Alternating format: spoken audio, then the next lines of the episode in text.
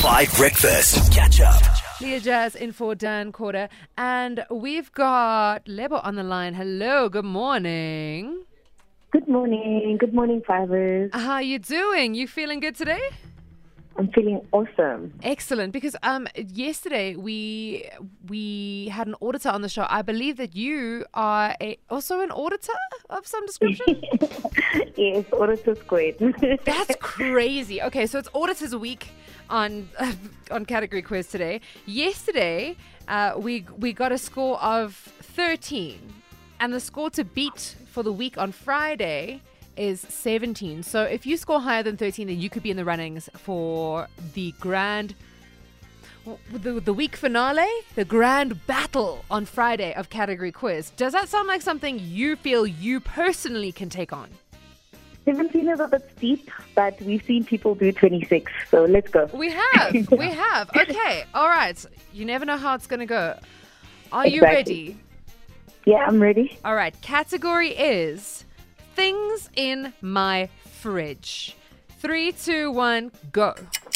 Cheese, polony, um, butter, um, Worcester sauce, um, tomato sauce, um, garlic, uh, onions, peppers, um, juice, eggs, um, acha, um, water, um, peppers, uh, tomatoes, um, carrots, um, meat, uh, pork, um, ice, um, Time! that was a very good run. That was very how did I impressive. do? Uh, did we did we have any repeats? Yeah, I think I have, did she repeat peppers? She repeated peppers and she said meat and pork.